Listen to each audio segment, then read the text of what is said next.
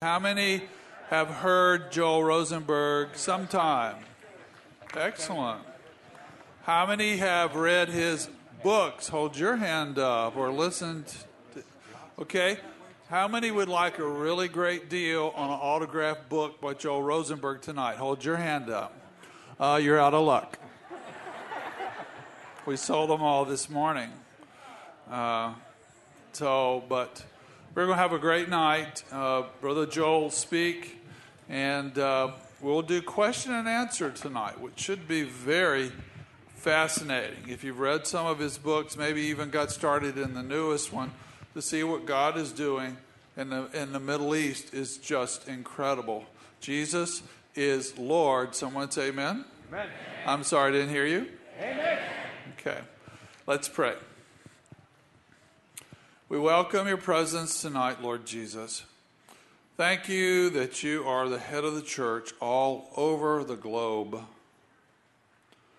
Whether they meet under a tree, or they're in South Korea, or they're in Saudi Arabia, they're in Canada, or Germany, or in Lexington. You love your people, Lord Jesus. And Lord, you want to see more and more people become sons and daughters of the Most High. We welcome your presence and we just dedicate this time. Would you guide the discussion? Would you guide the questions? And thank you for your servant Joel being with us these days. Bless him, encourage him, and strengthen him, and anoint him.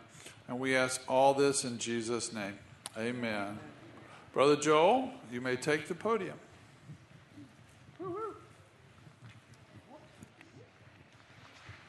Well, thank you, sir. Uh, it's great to be with everyone. Um, so, as we begin tonight, let me just tell some stories, okay? And um, I don't know, I know I'm short, but what they were thinking here. Semi insulting, but it's all good, you know, it's all. like, okay, having, it's Sunday evening, we're having a little fun. Okay, so um, let me tell some stories and, and uh, warm you up, and then let's see if you have some questions to go from there. Let me start with how in the world did I end up meeting these kings and crown princes and presidents and prime ministers? Because it's that is an interesting story, especially you know I I may have alluded to earlier. I just don't remember. I've spoken so much in the last uh, 48 to 72 hours. I really don't know which group I said what to, so forgive me. I'm a failed political consultant. Did I say that? This morning. Uh, yeah, everyone I ever worked for in Washington lost. Well, you're laughing because it's not your resume. And uh, if, it, if, it, was, you wouldn't be laughing. So um, I'm one of the few Jews in America uh, that didn't get the financial gene. Okay? I'm not your stockbroker, not your hedge fund manager, I'm not your CPA. Uh, I'm not uh, a doctor, a lawyer, I don't run a movie company, I'm not a chiropractor. I didn't really get the classic Jewish skill sets. So I, I, basically learned how to make things up for a living, which worked well in Washington, but, uh, you know, and then I sort of had to own it and become a novelist. Um, so having all those doors to normal life closed to me, yeah, I started writing political thrillers. Now, a few years ago, almost 10 years ago now, um, hi, who's going to join me? Oh, very nice. Okay, thank you. I appreciate it. Thought he's wow, that you know, front row seat. You could have sat there, but thank you. So I wrote a series of novels, three, a trilogy, um, about ISIS, right, the Islamic State. They capture a cache of chemical weapons in Syria, and they're starting to plot a series of genocidal attacks, okay, against the United States, against Israel, against Jordan. Okay, now in this series, uh, ISIS is trying to assassinate the king of Jordan and kill his family and blow up his palace and take over his kingdom. Okay, we're all do- we're doing fine so far. That's what a thriller should be a horrible scenario that could happen, you pray it doesn't. Because I'm not that bright, I decided to name the character of the king of Jordan the actual name of the king of Jordan. Okay, King Abdullah II. Now, that didn't seem so bad when I was in my room just writing away. But then he read it. Okay, now try to imagine somebody writing a novel, that, a person that you've never heard of before, and they write a novel about people trying to kill you and your wife and your children and blow up your house by, you know, by name. Like it's, so what, what how did that happen? So what happened was uh, one of, so President Obama invited King Abdullah to come to, the, to Washington to meet with him. Uh, this is like 2015, 20, 2015 or thereabouts. And uh, so the king was heading to Washington. Now, one of his advisors was uh, uh, in London, had some business to do in London, and, and then was going to catch a flight from Heathrow and come into to DC. So, as he's going through Heathrow Airport, he sees a book in a bookstore window. And he's never heard of me, he's never heard of the book, but it just strikes his interest.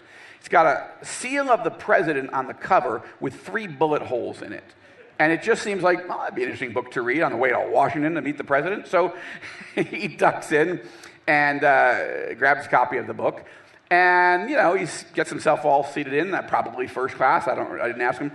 Uh, chapter one. What? Now, he finds the palace is destroyed. The uh, Amman is in flames. ISIS is overrunning the city, killing people. The king uh, is in his own, flying his own Black Hawk helicopter in retreat, uh, trying to mount a counteroffensive to take back his city and his country. Okay? By the time the plane lands and this advisor, you know, he goes to the, to the king's hotel room and he says, Your Majesty, you have to read this book. And the king says, Why? He says, Because you're in it. It's like, what are you talking about? It looks like a novel, like a political thriller. I know, but you're a character. What do you mean I'm a character? You're a character. I don't know. You're named as a character. They're trying to kill you in this book. What? Now, if any of you happens to have uh, uh, um, the private email address of President Obama, I would honestly, truly, genuinely like to get it because I owe him a thank you note. What happened was the, the president canceled his meeting with the king. The king was already in town.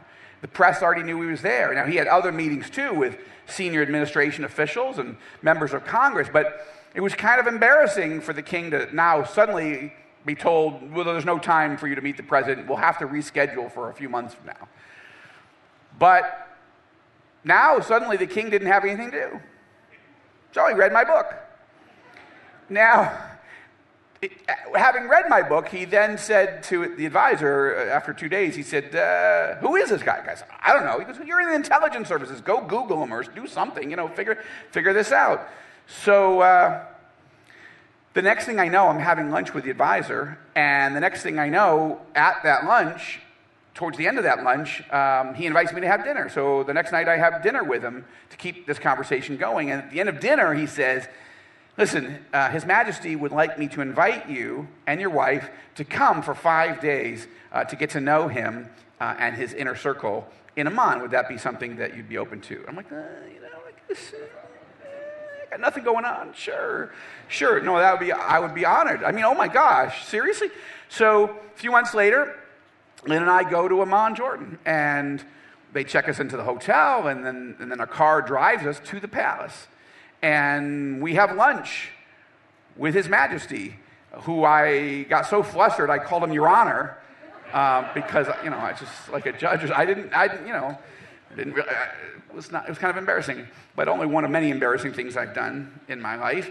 And and so we have lunch, just the four of us, the king, Lynn, myself, and this advisor, and. Um, we're in a, a, wing of the palace that's they call the crisis center um, and it's like a situation room and, and a war room and then this little ante-room little small dining room and it's just the four of us no a- other aides no security and lo and behold uh, the king says uh, so joel i was thinking where would it be fun to meet you for the first time and, I, and he thought well you know I, I thought to myself you did blow up my palace so I was thinking maybe we ought to bring you here and you know give you a little bit of a tour and give you a sense. This is kind of a nice building, and we don't want this to happen. I said, No, you're right, uh, Your Your Honor, uh, Your Majesty. This is, is, a really lovely building. And he said, You know, I, you took a little bit of a risk to name me in the book, but I see that you didn't name my staff and my advisors. Like you, you came up with fictional names for them.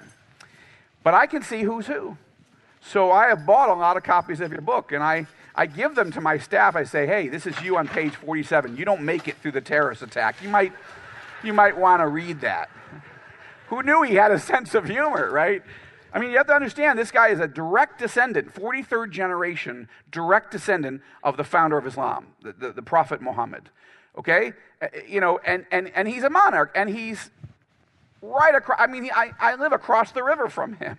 And um, so at the end of lunch, and it was fascinating, we had an hour and a half together, and we have an expression in Hebrew, dayenu. This alone would be enough. Like, wow, like if you just got a chance to you know, meet him and shake his hand and say, hey, I'm glad you like the book, you know, uh, that'd be nice, right? Dayenu. To have lunch with him, double Dayenu. But he says, but, but we had five days. So he says, listen, I'd love to keep talking now, but we've got a live fire military exercise at a base in eastern Jordan.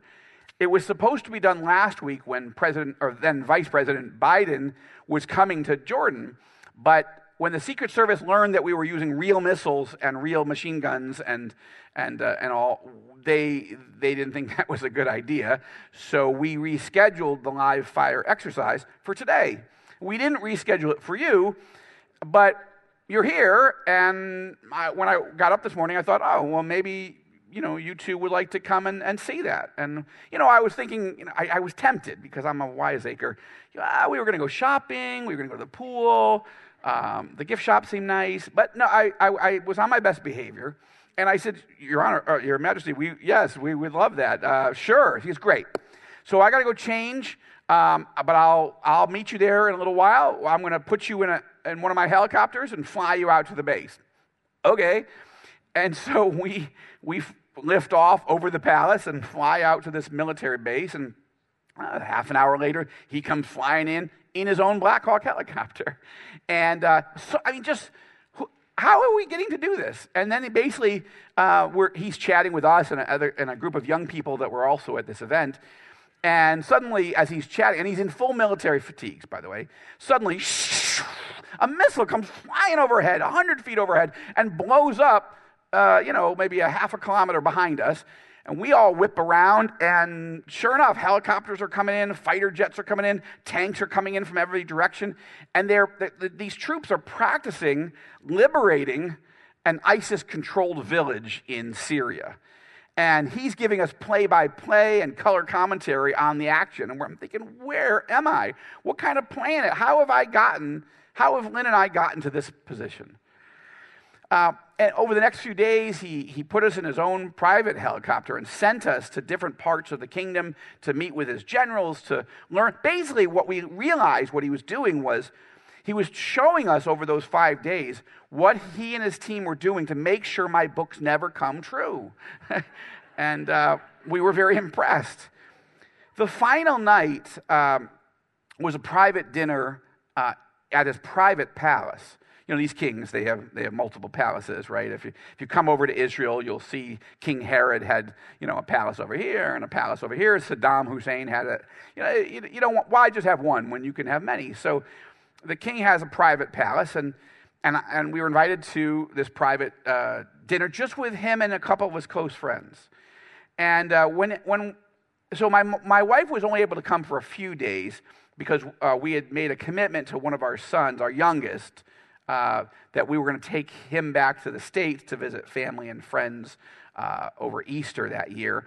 And, and our youngest was really frustrated and struggling with life in Israel and really missing his, you know, his family and friends back in the States. So, so we didn't think that it was wise parenthood to say, well, you know, we've got a meeting with a king. We can't really keep our commitment to you. So we did keep the commitment. So Lynn came over for two days, and then she flew back to Israel and took uh, the youngest back to the States for a bit. But I was there at this dinner, and the king's first sentence to me was, Hey, look, uh, welcome. Uh, and I want to apologize. The queen was supposed to be here tonight, uh, but she wasn't able to come, and, and she's very sorry. okay, you know, like I'm thinking I'm, I'm in a Disney movie. Like I'm in a palace, there's a king, the, the queen, I don't know, maybe she had a ball, a slipper to find. I don't know. It just wasn't a normal part of my life. And, uh, and so he, he, said, Well, the thing is, tomorrow's a very busy day for us. Uh, tomorrow, the UN Secretary General is landing, and uh, he's coming for high level meetings uh, here, but he's also bringing the head of the World Bank. I'm like, well, yes, that's very important. Busy day. He goes, well, that's not all. We've got the Turkish prime minister flying in a few hours later, and the Bulgarian foreign minister is coming a few hours after that. So it's just a crazy day. And then we got a phone call that Bono, you know, the rock star, uh, wants to go visit the, uh, one of our refugee camps in the north. So he just landed at the airport, and the Queen felt badly for him and decided to have a little dinner party for Bono. And of course, I'm thinking, why aren't you with Bono? Like, why are you here with me? I, it doesn't even make sense. Uh, one of the things I did was I said, you know, Your, Your, Your Majesty, you read the second book in the series. You actually missed the first, but I brought you some copies, and uh, can I give them to you? And he, of course, sure. So I pull some out of my uh, briefcase, and I, I said, can I just show you the first sentence of the first page of the series? Now, this series happened to have been written in first person, okay? Uh, usually my novels, you know, one scene is in the Oval Office, and then you shift to the you know, the leader of the terrorists, uh, you know, in some cave or, you know, hideout someplace, and we shift to the Kremlin, and then we shift or so you keep, you know, moving all around and seeing every angle of the of the threat emerging. But in this book, I this series, I decided as a challenge to myself as a writer, I would I would eliminate that and put you looking through the eyes of one person all the time. How do you sustain three books when all you can see is this person's vantage point? And that was the, the challenge. Um, and so I said, can, can, I show you the first sentence of that first page? Because it's kind of crazy. And he says, Okay. So I said, The book begins, the series begins. I had never met a king before. And he goes, Well, you have now. And he signs the book and, and he hands it back.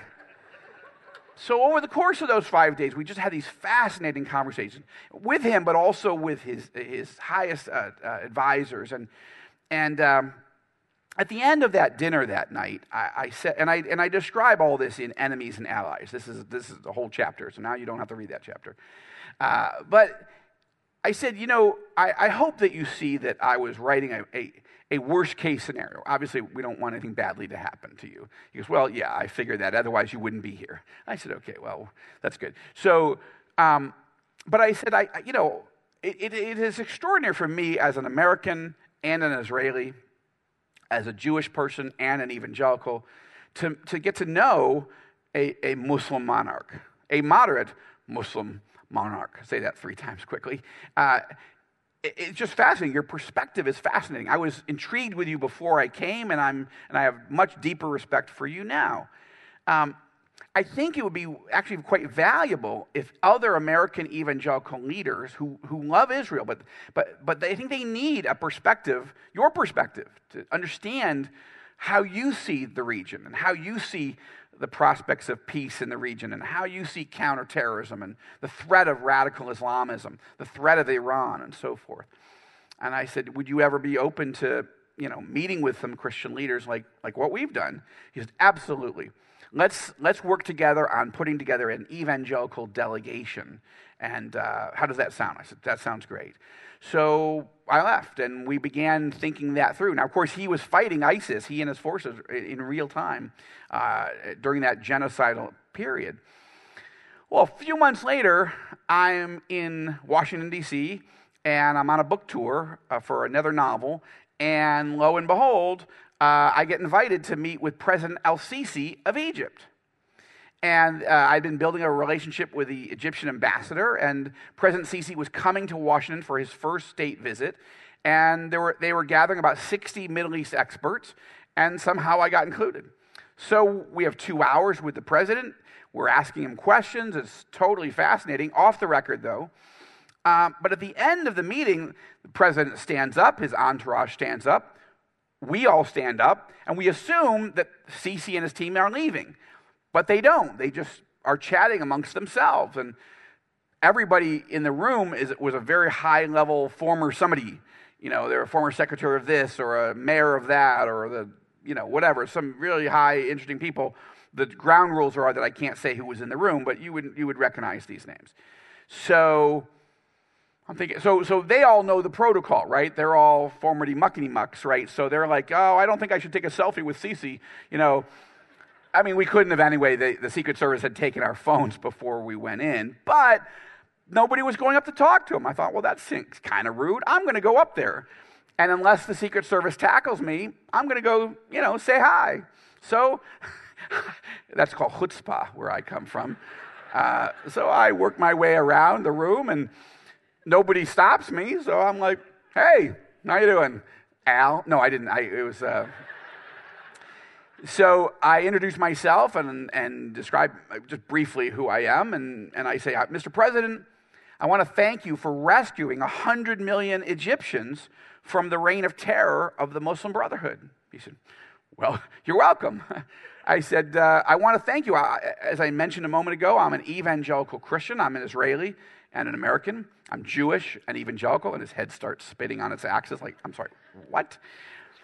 But I said, you know, as a Christian, I want to say thank you. I've been noticing that you are, uh, that, that under your leadership, the Egyptian government is rebuilding all of the churches, all of the churches that were burned down, damaged, or destroyed uh, during the Muslim Brotherhood reign of terror. Um, I'm, I'm just deeply impressed by that. Thank you. Well, well, you're welcome, Joel. Well, I also noticed that you're reaching out uh, in ways that I don't recall any Egyptian leader doing. I, uh, you're reaching out to Jewish leaders.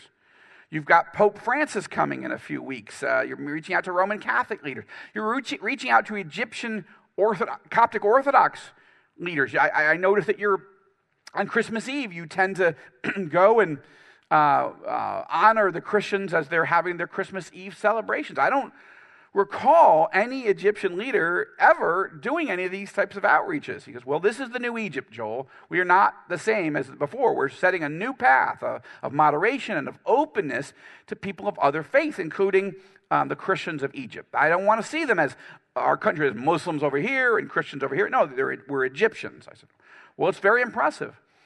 He said, You're welcome. Uh, I said, uh, Now, I'm, this is, I'm not being critical. He's like, Okay. I said, but I, I, haven't noticed, and maybe they were off the record, but I haven't noticed that you've had any meetings with evangelical Christian leaders. And uh, he says, um, well, no, I, I don't think that we've had any. I said, well, I think that you might want to consider that. Um, uh, there are 60 million evangelicals in the United States, and there are 600 million worldwide. And, uh, and, and we're a fairly influential group. And we're very much interested in peace, and we're very much interested in religious freedom, and, and uh, we would be very interested in understanding your views. And uh, I mentioned to him just briefly that, you know, I just met with King Abdullah and we were going to put together a delegation. I was just honestly trying to plant some seeds. This, you know, I'm, but he, but he, he, he said, well, Joel, would you bring a delegation to Cairo to meet with me? Like, he has no idea who I am, okay? We've, we've been talking maybe seven minutes. There's literally nobody around us except the security team. And he just invites me, and I'm like, mm, yes, yes. I'd already prayed about it. I, you know, I've been praying about it with my team for a long time. I want to meet King Abdullah. I want to meet President Sisi. I want to become friends with them. I want to be a witness to them. How can we get to know them and talk about these issues? I call these audacious prayers, right? They're crazy prayers. But God doesn't have to say yes. Right? We all know the prayers in our lives that he says no to, right? Uh, but I, I, encourage our team at the Joshua Fund, listen, you can pray crazy prayers. God, uh, you know, Paul told us to pray for open doors for him. Well, he's not around anymore. Let's pray for open doors for each other. Maybe God would open these crazy doors. Like, he doesn't have to. And why us? Okay, I get it. But what if he did? How would we, how would we be good stewards of those opportunities? So so he said, Joel, would you like to bring a group? I'm like, absolutely. So for the next two or three minutes, we talk about what that might look like. I've now spent maybe nine, ten minutes max with him. He turns to the three gentlemen next to him his foreign minister, his chief of staff, and his ambassador. He says, Gentlemen, make this thing happen. Okay, so we step aside, we give each other cards. The ambassador is appointed as the point person to work with me on this. And I thank everybody and I leave and I get on a plane and I fly back to Israel. A few days later, it's Passover. So I'm at our next door neighbor's home. And at that time, our next door neighbor where we were living then was the president of the Israel College of the Bible, which is the main Bible college in Israel. Uh, it's a ministry that the Joshua Fund heavily supports. My wife happens to now be an associate professor there. She's the associate director of their women's uh, leadership and disciple making uh, training program. And um, so, anyway, we're having dinner with uh, the president of the college, a Jewish believer, Israeli, and his wife and kids, and a bunch of uh, staff from the Bible college, their, their families. And they're like, wait, wait, Joel, wait, you just met with Sisi? How did that happen? I thought you were going to go lead a delegation to Jordan. I said, I know. He said, but now you're going to do this with Egypt? I know. Well, that's crazy. I know. And uh, I said, here's how crazy it is. Imagine being a Jewish man standing before the leader of Egypt on the eve of Passover and saying, Let my people come. that is not how the story goes, right? So that's actually a, a, a, chapter title in the book, Let My People Come. And, um, and, and then, I, of course, I would fear that the whole thing, you know, God might harden his heart, we wouldn't go, but well, we did. And um, we were the first evangelical delegation ever, ever to meet with the president. The, the meeting was supposed to last an hour, it lasted almost three. It was all on the record. You read the story in the book. And we prayed, we asked for his prayer requests, we prayed for the president, we, we shared Bible prophecies with him about the future of Egypt, we asked about all kinds of topics, uh, very sensitive. Anyway, this is just crazy what God is doing, but he's doing it. He's doing it. And I think too, too often, you and I don't aim high enough in our prayers, right? We're praying, oh, Lord, please make the car start, which is important. I've had cars that, you know, oh, that's that helped our prayer life, okay? Uh, oh Lord, you know, and, and, in ministry, like, oh Lord, please give us somebody that will just take, you know, make the coffee in the morning, or you know, take care of parking, or whatever. Okay, God will be happy to answer all of our prayers. Not always say yes, but but I, we're not aiming high enough. We're not asking, Lord, open the doors so that we can show love and mercy to people who don't know you. Um, and I think that's the thing. You know, Lynn and I were discipled at Syracuse University by a pastor who was originally from India, um, very thick accent. His name was Dr.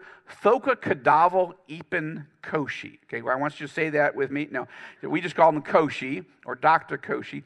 Very thick accent. And he used to say, Joel, lean, Vis of a prayer, hearing, and a prayer, answering God, a wonder working God.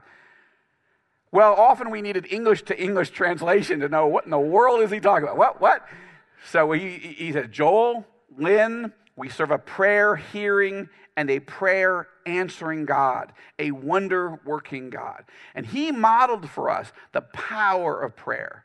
Again, he was like, look, God's not when he said when when the Lord when Jesus says uh, ask and you shall receive. He doesn't mean if you ask for a Maserati, you're going to get it, right?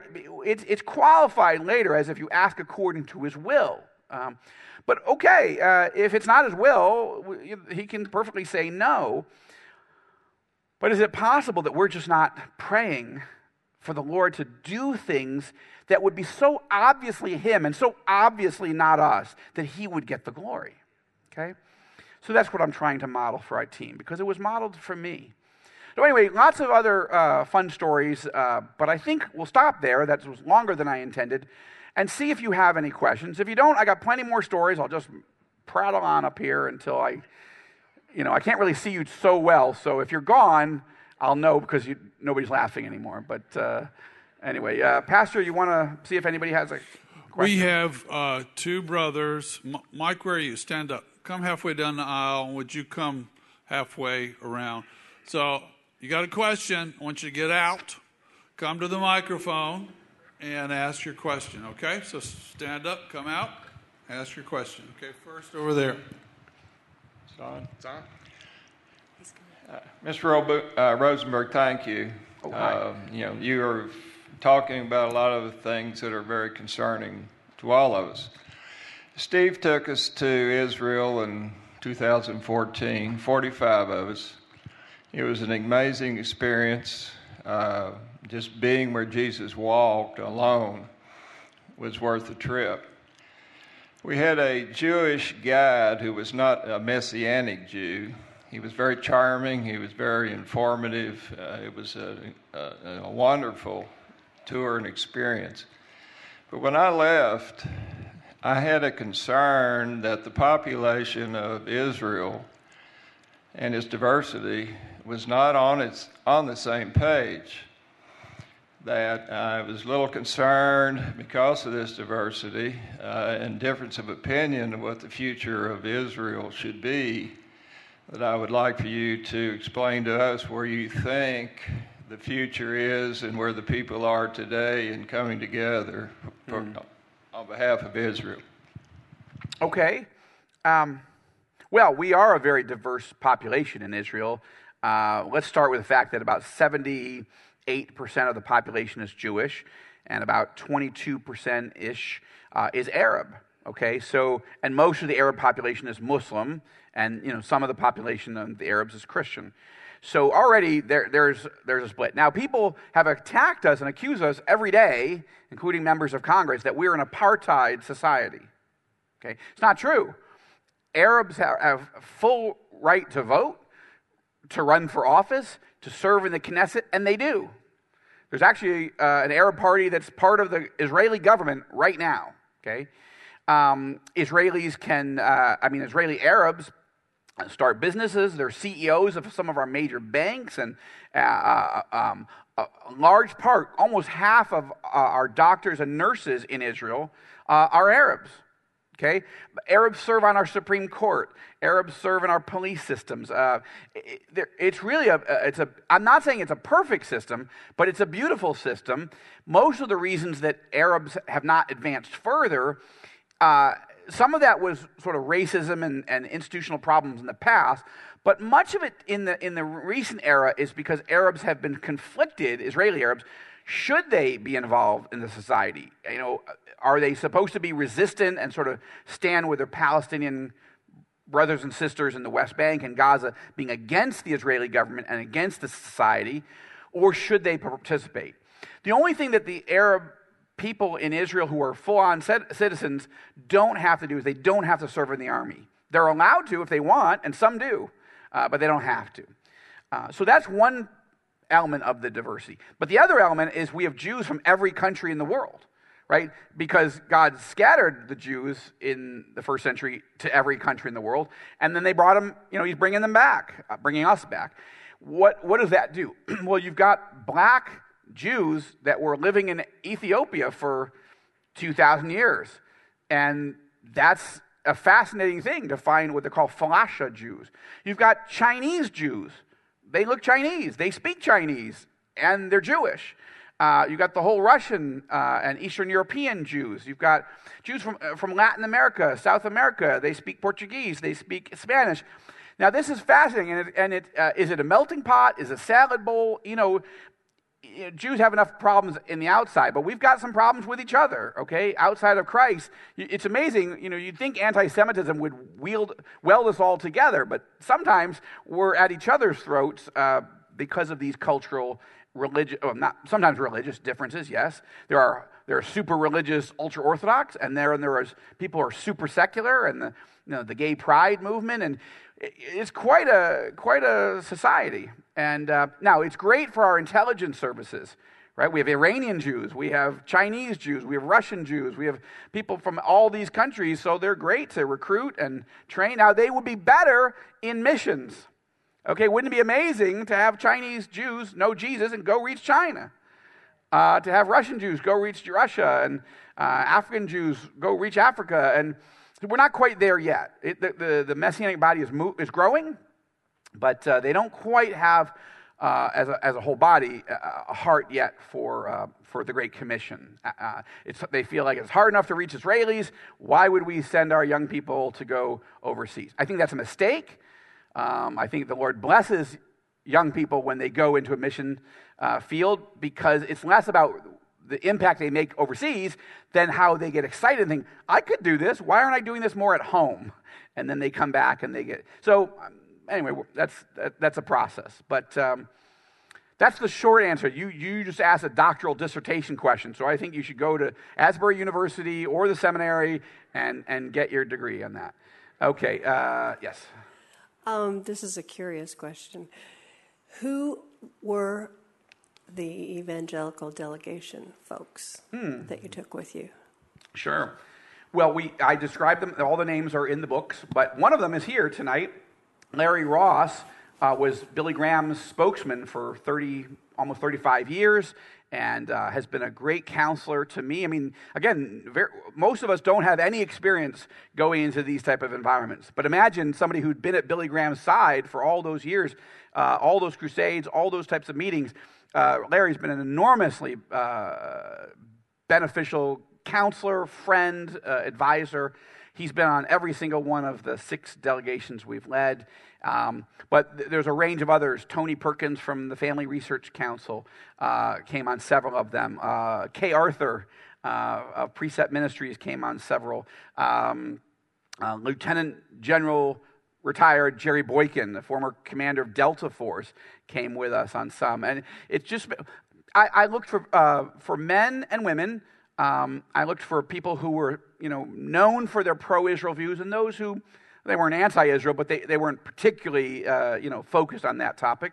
Uh, a range of different uh, theological views. I mean, all you know within Orthodoxy, but um, and who had different types of uh, uh, platforms, either as a pastor or as a, you know, we had the former president of Christian Broadcasting Network, uh, uh, Michael Little, with us, and, and uh, the current, then current president of National Religious Broadcasters, um, Jerry Johnson. And, and so a range of people that would bring different angles and perspectives in, um, different racial perspectives um, as well.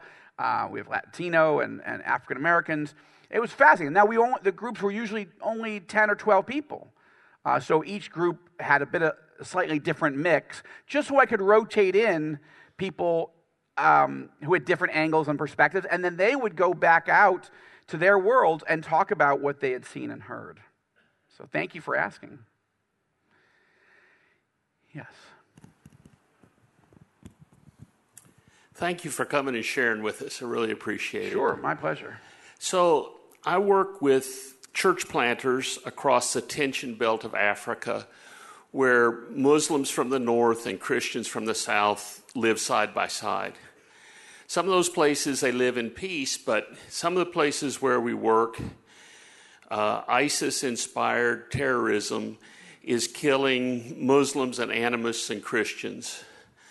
In uh, Burkina Faso, uh, we're working closely with people, widows who have suffered those results of radical and, and apocalyptic Islam. Even in the Democratic Republic of the Congo, uh, an insurgency that's terrorized people. And I just wonder, as, as you've observed a broader scope of, of history, um, what words of encouragement you'd have for pastors and church planters in the tension belt of Africa where Islam and Christianity are coming face to face, often in conflict, sometimes in bloodshed, and sometimes in peace? Well, it's a great question, and it requires uh, probably a much more uh, in depth answer than I can give tonight.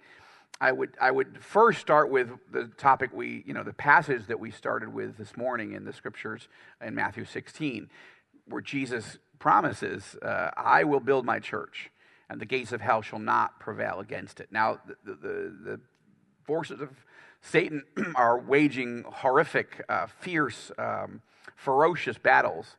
Uh, particularly at you know you call it the detention belt at the, at the at the intersection where Islam is trying to push down from North Africa and Christianity is uh, I don't want to like to use the term exploding in our, my part of the world, but in, in mushrooming, growing, and is trying to surge up north into North Africa, and there's the tension, right? But um, we have to remember that Christ's will will not be thwarted right? He will succeed. Now, that, you know, often the, uh, the church grows by the blood of the martyrs.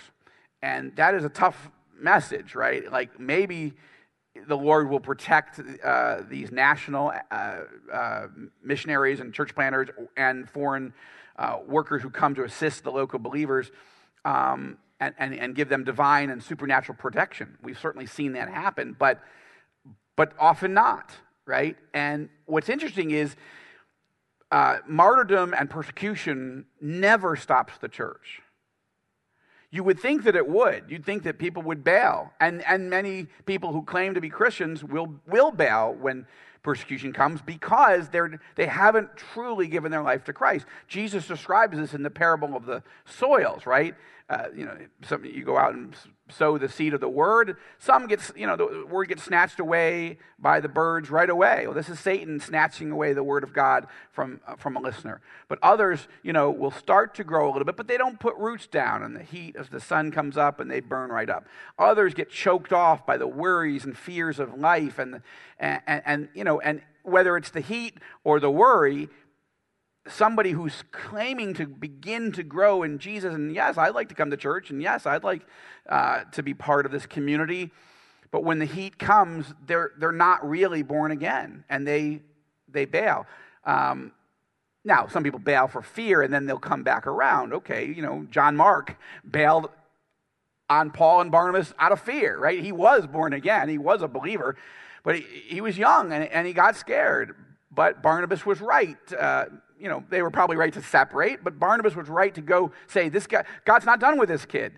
Okay, you're going to have to learn your way through fear and, and develop more courage and go back into the hunt. And of course, Paul affirms uh, John Mark later, you know, bring him to me. He's useful to me. So, anyway, there's a range of responses. But the point is, the, the, the, when the communists in China burned down the church to the ground, that wasn't the end of the story. There are now almost 100 million followers of Christ in China. And it's not because they're being offered a Learjet and a Rolex. You know, what, what happens? Why, why does the church grow in China? Because pe- people see hope in their neighbor's eye when the, the, Chinese communist system is so bleak and so grim and so tightly held, and they, but they see hope and they see peace in their neighbor, and they say, Listen, my friend, why do you have hope? I see something different in you. And the, and the Chinese Christian goes, I can't tell you. No, no, no, you must tell me. You, I, I, I, I see something and I, I'm scared and I'm struggling, and, and yet my wife and I, we see something. No, no, no, I, I, listen, I can't tell you. No, you must tell me. You're my friend. Listen, I, I, I could get, why, why can't you tell me? Because I could get you in trouble. What kind of trouble? You, you we're all in trouble. We live in China. Like, tell, tell me what, Tell me what you know that's causing you to have hope through this. Well, listen, I'll tell you, but listen, I'm telling you. If I tell you, you could be arrested. You could be fired from your job. Your kids could be banned from ever going to school. Uh, you know, you, you could be arrested. You could be tortured. You could be killed. For, for what? What could you possibly tell me? Well, that, do you want to know? Yeah, well, okay. Come back to me next week if you really. No, no, no. Tell me now. Tell me now. Okay. They share the gospel. And that person has to decide my life is going to get worse. If I receive Christ, my life gets worse. I'm not listening to anybody on television going, woo, your life's going to get better. Woo, it's the best life now. No, your worst life now, but you're going to heaven. You're going to have hope as an anchor for your soul. You're going to have peace that passes all understanding.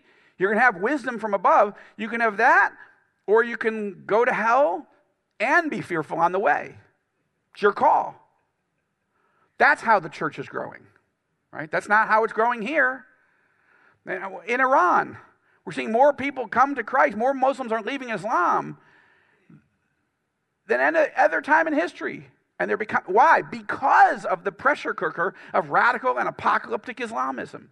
So, I, I, you know, that's a long winded way of saying we don't give up. We press forward. We never surrender. Christ is going to win, but a lot of us are going to be casualties along the way, and we have to get, we sort of have to absorb that and go, that's part of the gig. But people are dying without Jesus. I would be dying with Jesus. So I'm invulnerable. Uh, I'm not saying I wouldn't be scared. I'm not saying I, I want to die today. We are supposed to be living sacrifices, right? We're not homicide bombers. We're not suicide bombers. Paul tells us to be living sacrifices, right? Um, be willing to die, but don't look to die.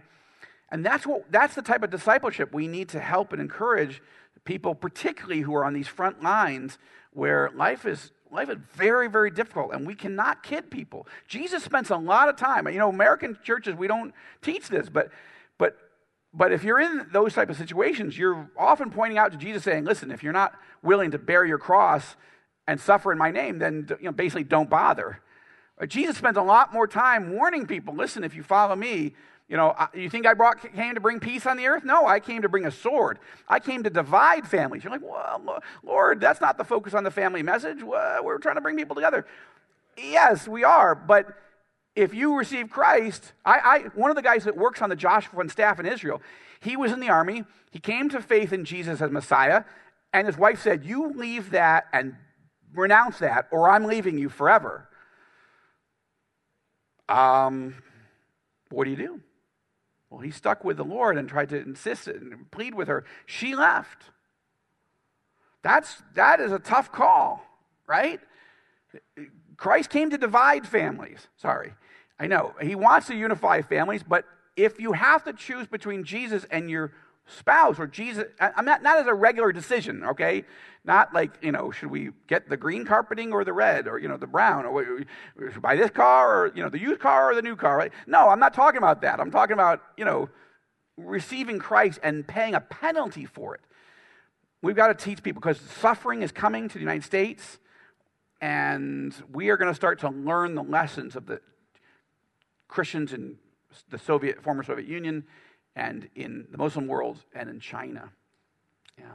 Okay, that's the short version. Joel, uh, you did a great job yesterday morning unpacking Ezekiel 33. My question involves the latter chapters of Ezekiel, where Ezekiel is shown a humongous temple. Mm. And uh, not only that, but a, a, river that starts there. Uh, and um, my question is uh, most scholars, I believe, or at least conservative, treat that as a millennial temple. What is your take on the temple in Ezekiel? Yes.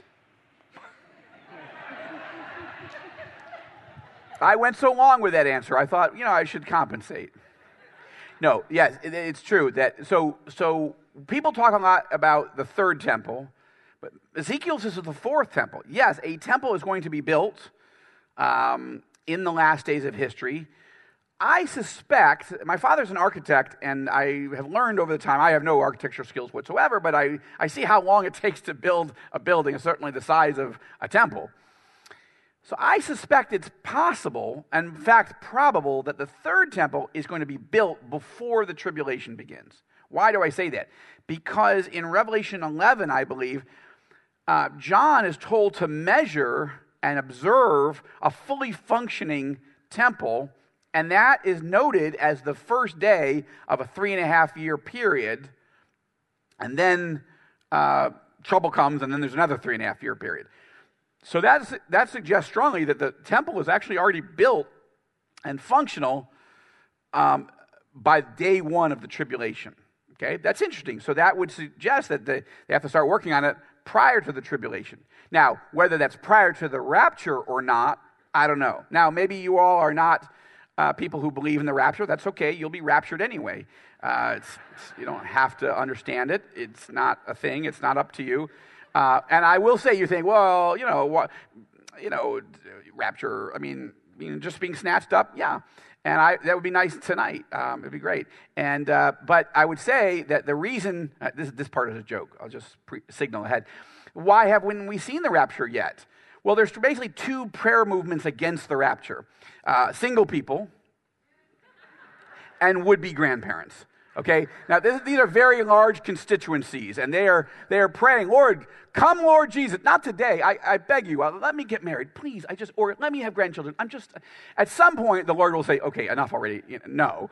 But for now, it's a very, these are very big constituencies, very big lobbies, and right now, people are more prayerful about these issues than, than many others. So, but so that so there'll be a third temple, but Jesus is not going to reign in a in a temple that's been desecrated by the Antichrist right? So, so that one will, he will raze it to the ground, fumigate it supernaturally, and then build Ezekiel's vision of the temple, and that will be the one that he reigns in for a thousand years. And that will be a, quite a sight to see, and you're all welcome. Because remember, we, Jesus said we'll always be with him. So, yes, we either die naturally and go to heaven, or we are raptured, and then we're in heaven. But then when Jesus comes to reign for a thousand years, we come with him.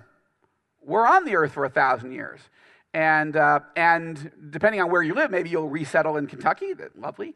Uh, I plan to be in the Caribbean, but that's fine, whatever. I mean, um, and then, uh, but every year, every year we're supposed to come to Jerusalem, and if we don't, Jesus says, "You, I, I won't rain on your crops." So you know, and that'll be important. Uh, so we're going to be uh, spending a lot of time in Israel, a lot of time in Jerusalem, and we'll be, we'll actually get to be part of a see a functioning temple. It's. Uh, it's pretty cool. The only thing I will say, the only thing I don't like about the millennial kingdom, and I, this is my own personal thing, but uh, Jesus says there is no marriage in the resurrection.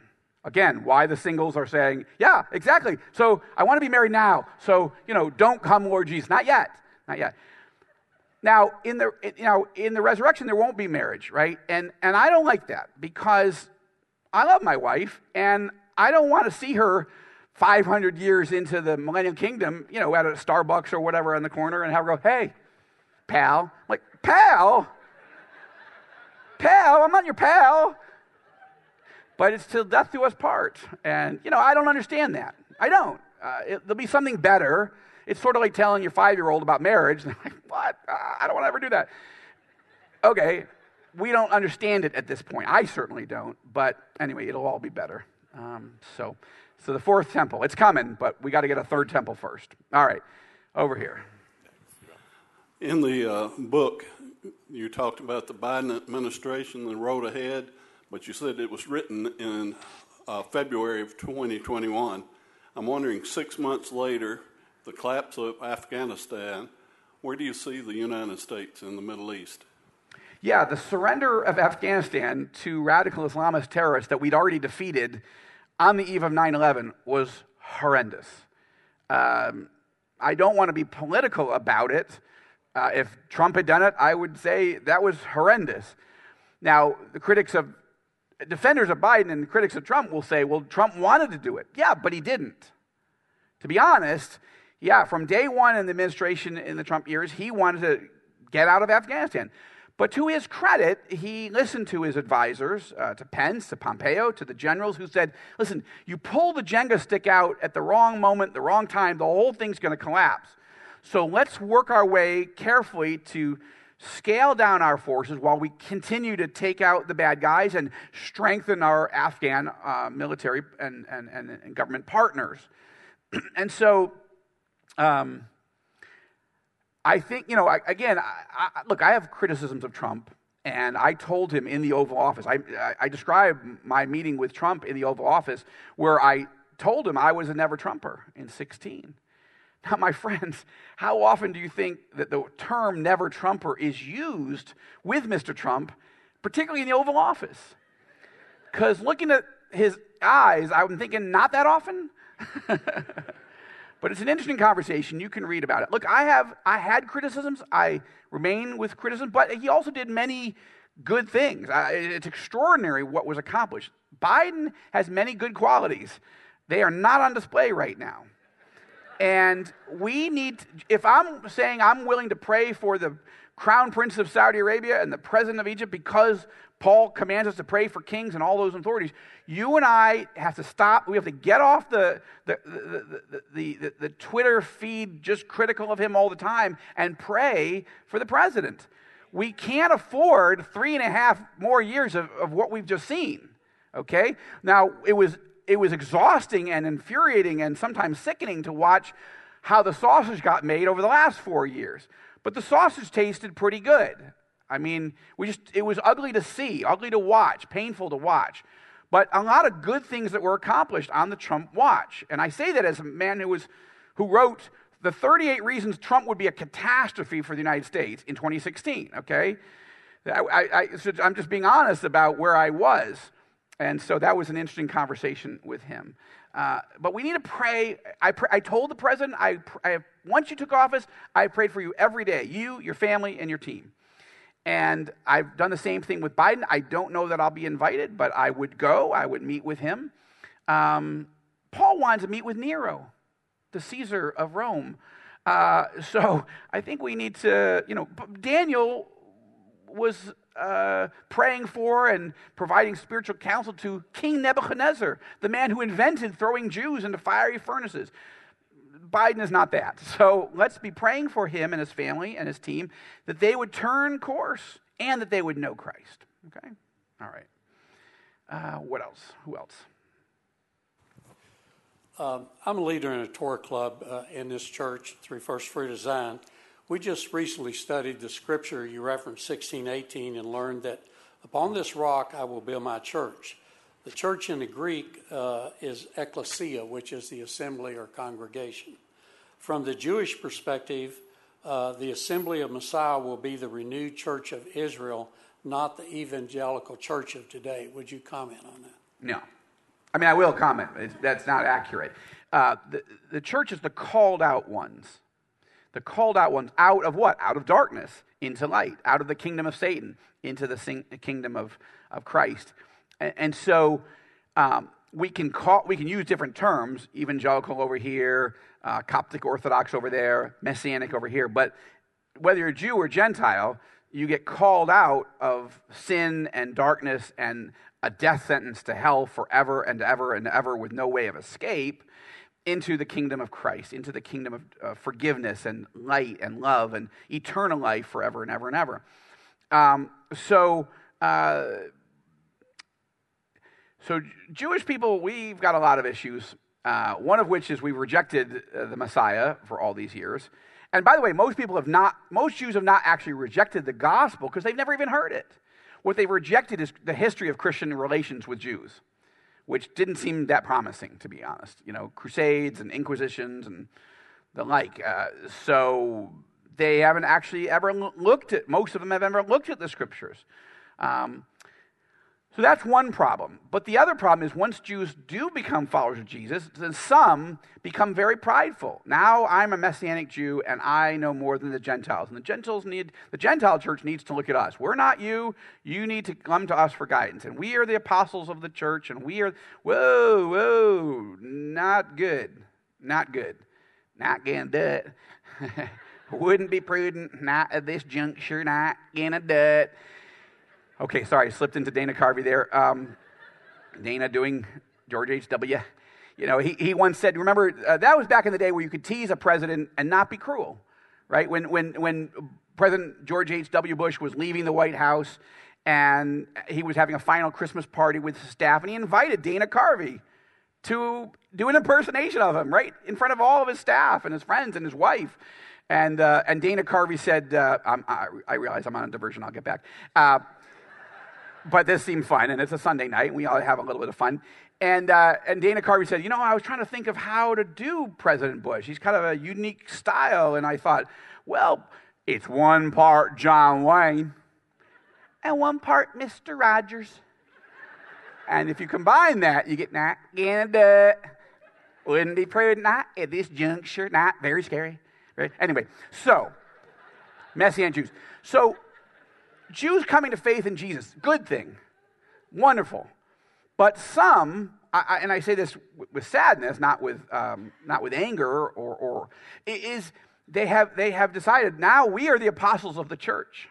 It's, a, it's probably a movement you haven't heard about yet, but it's a problem because like suddenly now we are the gentile church has to come and listen to how we proclaim how church should be done it's a mistake it's not biblical you don't see Paul distinguishing a Jewish follower of Jesus from a Gentile follower of Jesus. He says there is no difference now. Right? And, and, he, and, he, and he says, uh, I am not ashamed of the gospel, for it's the power of God for salvation for everyone who believes, to the Jew first and also for the Greek. And as you go through, you say that, he, you know, Paul's saying there's no difference between Jew and Greek, man or woman, slave or free. What he means is spiritually, once you're inside the kingdom of Christ, well, even before, there's no difference in the sense that we're, we're lost. And when we and then when we get found and we get we become born again, then there's no difference. We don't we're not supposed to treat um, one type of ethnicity who comes to Christ different than the other. Now, I guess you could take all you, you know people who are, have perverse thinking could take that. There's no male or female. See, this is why we have transgenderism. No, no, that's not what Paul is talking about. Come on. Um, or there's no, there's no Jew, uh, meaning, okay, there's nothing special about Israel. Okay, the Bible is super clear. Paul is super clear. There are distinctives, uh, there are benefits to being Jewish. There's a lot of downside, I will tell you, but um, you know, one of which is uh, uh, that the world has targeted us for annihilation. You know, pe- people say, oh, you, you, know, a lot of Gentiles are like, oh, you Jews, you think you're so special. You know, you're the chosen people. Uh, look, we don't even want to be chosen. How has that worked out well for us? Really? Any, like, like Hitler chose us, but so did the Pharaoh and Stalin and Mahmoud Ahmadinejad. And, you know, people choose. We don't want to be chosen. Choose the Brazilians, choose the Japanese, choose the Kurds, bless their hearts. Why do we have to be chosen for all this extraordinary attention? We don't want that, right? Um, remember the Far Side cartoons, the Canadian uh, cartoonist Gary Larson? He, he, used to do those one panel, you know, funny things with animals. My favorite is uh, there's two deer standing in the forest, right? And one of the deer has a bullseye on its chest. And the deer without the bullseye says to the deer with the bullseye, Hey, bummer of a birthmark, Hal. That's what it's like to be Jewish. You're like, How did I get born with a bullseye? Who's hunting me anyway? And in, my case, I, I have a bullseye on my chest and on my back because I'm a dual U.S. Israeli citizen. Like, Shouldn't I pick something that's not, people aren't trying to wipe us off the planet? Like, that would be, that'd be good. So, um, there are distinctives to being Jewish.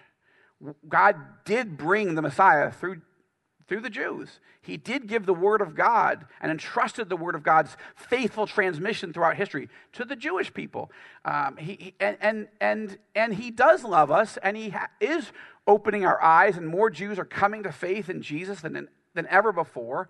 More Jews are listening to the gospel than ever before. One of the ministries that Joshua Fund funds uh, is a ministry that produces in Israel uh, short five or six minute video testimonies of Israelis who've come to faith in Yeshua, in Jesus.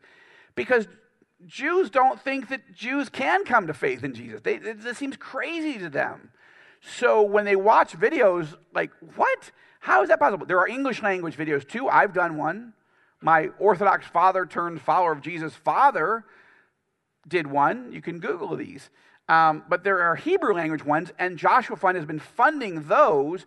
Why? To make sure every Jew and Gentile in the land of Israel hears the gospel of Jesus Christ. It doesn't mean they've all come to faith yet.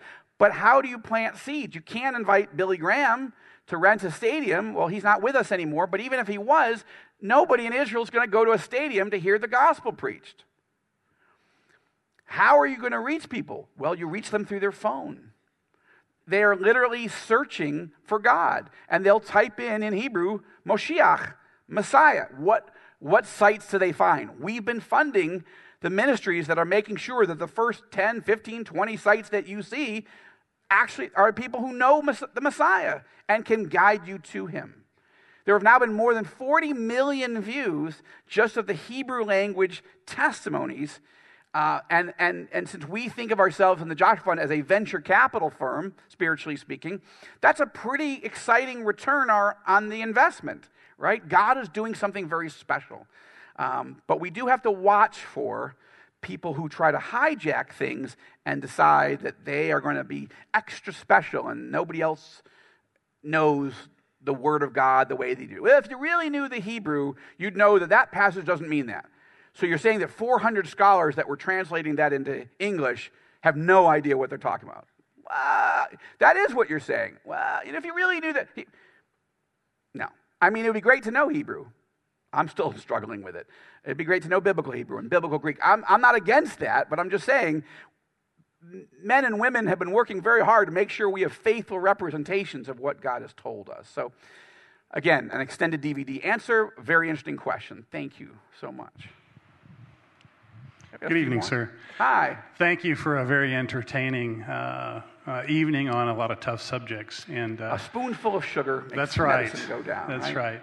You mentioned the transgender thing. We won't go there too much on that. But what I would like to ask is the international community, the Muslim countries, Israel, Uh, we have obviously, as a country, the United States, taken a distinct turn away from who we used to be. There's a lot being pushed constantly now. How do these countries see us? Is it just political, or do they see a change in our culture? Hmm. Well, certainly our enemies see us as um, a, a, paper tiger ready to collapse. Okay? Uh, radical Islamism believes that they brought down the Soviet Union in Afghanistan, and now they have brought down the United States in Afghanistan, and it's just a matter of time until we collapse. Okay, so that's how they see us, and they want to deliver the death blow. Okay? Um, our allies are worried. Israel is worried. The Arab world is worried. Why? Because they feel like if an American commander in chief can't handle the Taliban, how are they going to prevent Tehran from acquiring the nuclear weapons to create a nuclear 9 11? Right? It, it's rattling them. Uh, this administration just pulled all the Patriot missile batteries out of Saudi Arabia, which is being fired upon almost weekly by Iranian backed terrorists in Yemen called the Houthis uh, and Iran, uh, Saudi Arabia is trying to shoot these things down. And now we've just not only pulled out U.S. forces out of Afghanistan and are getting ready to pull our forces out of Iraq, but now we're pulling mi- our, our anti missile batteries out of the region. This is a problem. And, uh, you know, generally you want to cause your enemies to have the fear of God of you, and, you know, and you want to strengthen and make sure that your, uh, your allies think believe that you have their six, that you have their back, that you're with them, right? Trump, for all of his, you know, all the cacophony and craziness of what it looked like, how he did things, what he said, America's enemies feared us because they thought, he's crazy. He could just totally take us out. And he did. He took out Qasem Soleimani, the top terror general, terrorist general in Iran. He took out Abu Bakr al Baghdadi, the top ISIS uh, terror leader. He, he, he led the force to destroy the ISIS caliphate. He moved the U.S. embassy from Tel Aviv to Jerusalem against the advice of his own advisors, some of them. Amen. Um, he stood with our allies. His first trip, I was shocked. His first trip was to Saudi Arabia, where he met not just with the Saudi leadership, but the leadership of 50 Arab and Muslim countries. This is a man who I had criticized in the campaign for calling for a, a ban on all Muslims who would want to enter the United States. That was wrong, but he adjusted. So, for all the chaos and the, and the frustration, and maybe some of you still feel that towards him, and I understand that, right? I'm not, I wasn't for all the tweets. I wasn't for this 4 a.m. tweet storms. I wasn't for the fact that he often was more critical of his own staff than of Putin. Okay? I don't think he colluded with the Russians, but I'm just saying he had an odd sense of priorities. I didn't like paying off a porn star. I didn't there were I didn't there were a lot of things I didn't like, but there were a lot of things he did right. And if I compare that to a genteel president who is not doing much right at all, isn't entirely sure his administration should define a mother and a father, this is a problem. Right? Um, so I'm saying this, I, I, that sounds partisan, but it's not. I'm assessing if Trump does something wrong, I'll, I'll say it and lose a lot of Twitter followers in the process. Okay, I, I want to speak the truth in love. I'll be respectful. If, if, a, if an Egyptian leader is doing something right, I'll say it. But if he's doing something wrong, as he also is, I'll say that in the book. And then the Saudis and others. I was a partisan, and I have my own personal feelings, but I'm trying to be a trusted resource for the church. I'm trying to help people see leaders uh, in 360. I want them to see what's going on in Israel and the Middle East in, in 360 dynamics so that they can see the good and the bad and the ugly, what to pray for primarily. And, um, and that is not always popular. Okay, so I know it'll sound like, wow, he's being super critical of this guy and pretty easy on that guy it depends on what they're doing on a given day. Um, but, you know, somebody mentioned, uh, the last uh, person, one of the last people said, you know, I was talking at, at a breakfast yesterday um, about Ezekiel 33. That's the watchman on the wall. That God has pointed people to, to watch, and if there are threats coming, we have to see those threats, properly identify them, and tell people. Right? Because most of you are not spending your day paying attention to Iran, nor should you. But you should pay some attention because we used to say 20 years ago, oh, come on, what's, you know, Middle East, I, don't tell me, I don't want to know what's going on with Al Qaeda, with the Taliban. I mean, people live in caves. What, what, what does it have to do with me? Then we found out. So we do have to understand the threats that are facing our country and how serious these threats are. You all, you all don't have to spend every day worrying about it, or you shouldn't spend any time worrying about it, but you should be thinking, might the Lord want me to be engaged in something? And, and that something is transforming the lives of Muslims into followers of Jesus, particularly radical Muslims. I'm very passionate about this because I've traveled throughout the region and I've met people who literally told me I was a terrorist and then Christ transformed me and now I'm going to give you a bear hug, Joel, and it's a good thing I know Jesus because otherwise I'd cut your head off. well, thank you. And I believe them. Let me give you a couple examples of what God is doing, just to be encouraging, okay? What I'm passionate, I believe God changes people, okay? God contains Trump, he can save him and transform his, his, his, his, his mouth and his, his thumbs. I believe that. I believe that Biden can be changed uh, because people in the Bible were changed. The Apostle Paul was a religious terrorist, right? I mean, he was a Jewish terrorist. He wasn't radical Islamist, but who cares?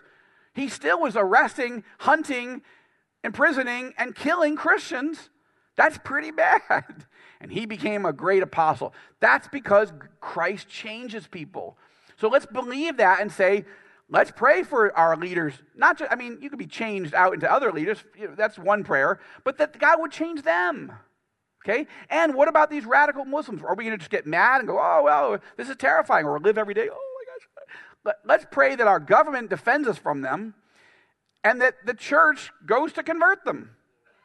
Let me give you a couple examples. So, a few years back, uh, early on in the Joshua Fund ministry, um, I was traveling in, in Iraq. Um, it was a little odd, Jewish evangelical, spending time traveling through Iraq. It was a dangerous time. Um, but um, I felt the Lord wanted me to do it to explore are there ways that we in the Joshua Fund could be investing in strengthening the church in a very volatile country. And I built a relationship with a ministry uh, in the Kurdish region, um, and they had access. Somebody had offered that to, to sell them used radio equipment, AM or uh, FM radio equipment. And they were like, "Look, we don't have the money to do that, but wouldn't it be cool to build the first ever Christian radio station in Iraq in the post war environment. I said, Yeah, that would be pretty cool. I said, Well, how much do you think that would cost? And do you have any people that you know would have some expertise in helping you do this? Well, this is what it would cost. And no, we don't have any expertise. I said, Well, give me a little time. Let me go back and see if maybe we could help you in a number of different ways. So I came back to the States. I talked to my friends at Trans World Radio. I said, Could somebody or a team of people go and, and, and advise them. And I think we could raise the funds to, uh, to help them build this first ever Christian radio station. And they're like, all right, great. So, we, so over the next you know, month, year, whatever, we, we help them do that. We help them buy a tower and all this equipment and train the staff. And well, anyway, I got a call one uh, day from the, the head of that ministry. And he said, Joel, um, well, he said it more of an Arabic accent. So, Joel, Please, my friend, Habibi, uh, we, we need you to come over to Iraq. Okay, why? Well, because we uh, the, the radio station is ready, but we can't get the final signature on the license. We can't turn it on. Can't, we can't go live. Okay, how, I'll pray for you. Yeah, yeah, yeah, pray for us. But what I want you to do is come and meet with the prime minister and get him to sign the signature. I'm like, I, I, okay, I, I may have misheard you. What I thought you said is you want a Jew who follows Jesus, American, mind you, to come and meet with the Muslim prime minister uh, uh, and get him to sign the license so you can reach Muslims for Jesus and bring them into the kingdom of Jesus. That, yes, yes, exactly. That's what we want. Uh, how, how could I be helpful? Oh, no, I think you could be helpful. Uh, uh, okay, let me pray about it. Uh, okay, so I went and I asked my wife, Do you think I should go? She goes, Absolutely. I said, Do we have a marital problem? Or are you, you trying to. There's got to be easier ways to get rid of me than this because this is going to look pretty obvious when I don't come back, okay? So I said, well, okay, I, you know, I, I would be, uh, I mean, okay, I think, yeah, the Lord wants me to do it. I'll go. Sure enough, I met with the prime minister. Now, in their culture, the prime minister of the Kurdish region is like, we would consider him a governor of a region, but still, he's a distinct prime minister.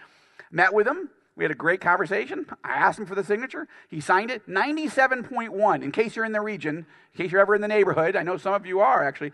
Uh, 97.1 on your FM dial, gospel preaching, Bible teaching, Christian music. Now, when I say, amen, amen, that's the Lord, clearly. That's, those, that's audacious prayers, in this case, on our Iraqi brothers' behalf. Like, what? That sounds crazy. I can't help you. Oh, well, maybe the Lord does want to use you. Then, when ISIS was surging across Iraq, they were coming dangerously close, I mean, within miles of the border of Kurdistan. Well, the, the guys that were running the radio station were like, we, we're all, we all need to flee. So they turned off the transmitter, they packed up the car, and they started heading further away from the border. As they're driving, the phone rings. Hello? Uh, yes, this is the Minister of Communications. Why is your radio station off the air? Because we're going to die. ISIS is just a few miles from the station. No, no, my friend, please, Habibi, you, you must go back. People uh, believe that they are getting peace and hope from that radio station. If you turn the station off, they, all hope will be lost. Aren't you a Muslim? Yes, I'm a Muslim. I'm a Christian. Yes, I know. Go turn the radio station back on. Okay. It's crazy. Well, God did this. Now, let me give you one other story. Okay, uh, uh, one other, I mean, are we good? I, I, know you want to ask questions, so just hang on for a moment. Well, no, I'll, I'll hold the story. I'll hold the story. Let's answer your question. You've been very patient. Sorry. Got a little carried away with my story, sir. That's okay. In your book, you've quoted David Shedd as saying that the United States not only understands extremist Islamic led terrorism much better, but it has also built up the intelligence and security capabilities and capacity to counter the terrorism threats at scale. Does the United States still have the capability? And if so, will they use it?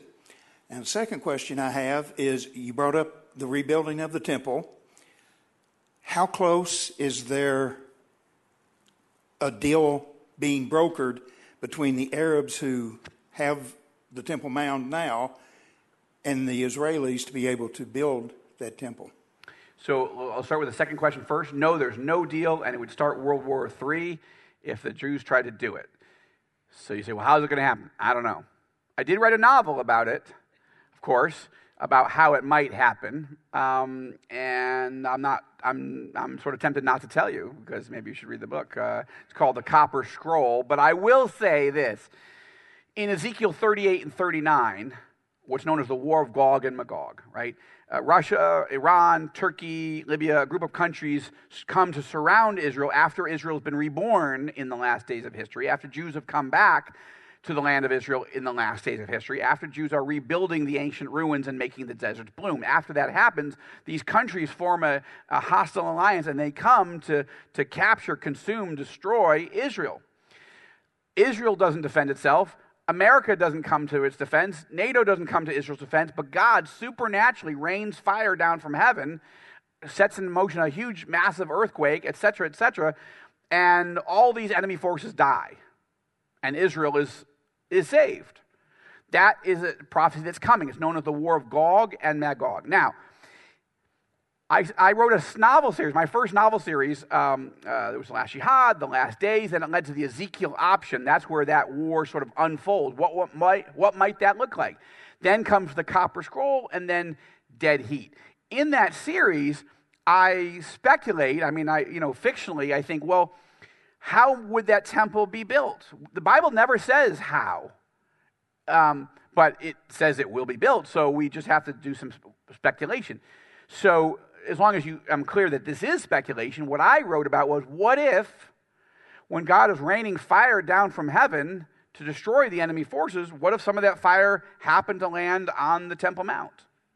I don't mention this to the Saudis uh, when I'm with them. You know, you can't bring up every topic. They can go read the novels on their own. They've got money. They can, they can you know, buy the books. Um, but if that were to happen, who's to stop the Jews waking up the next day and going, apparently we're in the clear here? Now, there are Orthodox rabbis and the whole institutions that have been built, they have already done the architectural plans. They have, they're, they're, they're sewing all the priests' clothing. They're fashioning all the implements. They're, they want to be ready to go. They don't know how this is going to happen. But when it happens, they want to be ready. So that's a way. Okay. Uh, your first question uh, mentioned David Shedd. Now, David's a friend. He's an evangelical. He was the acting director of the Defense Intelligence Agency. And you're right, I cite him as saying that the U.S. intelligence community has learned an awful lot since 9 11.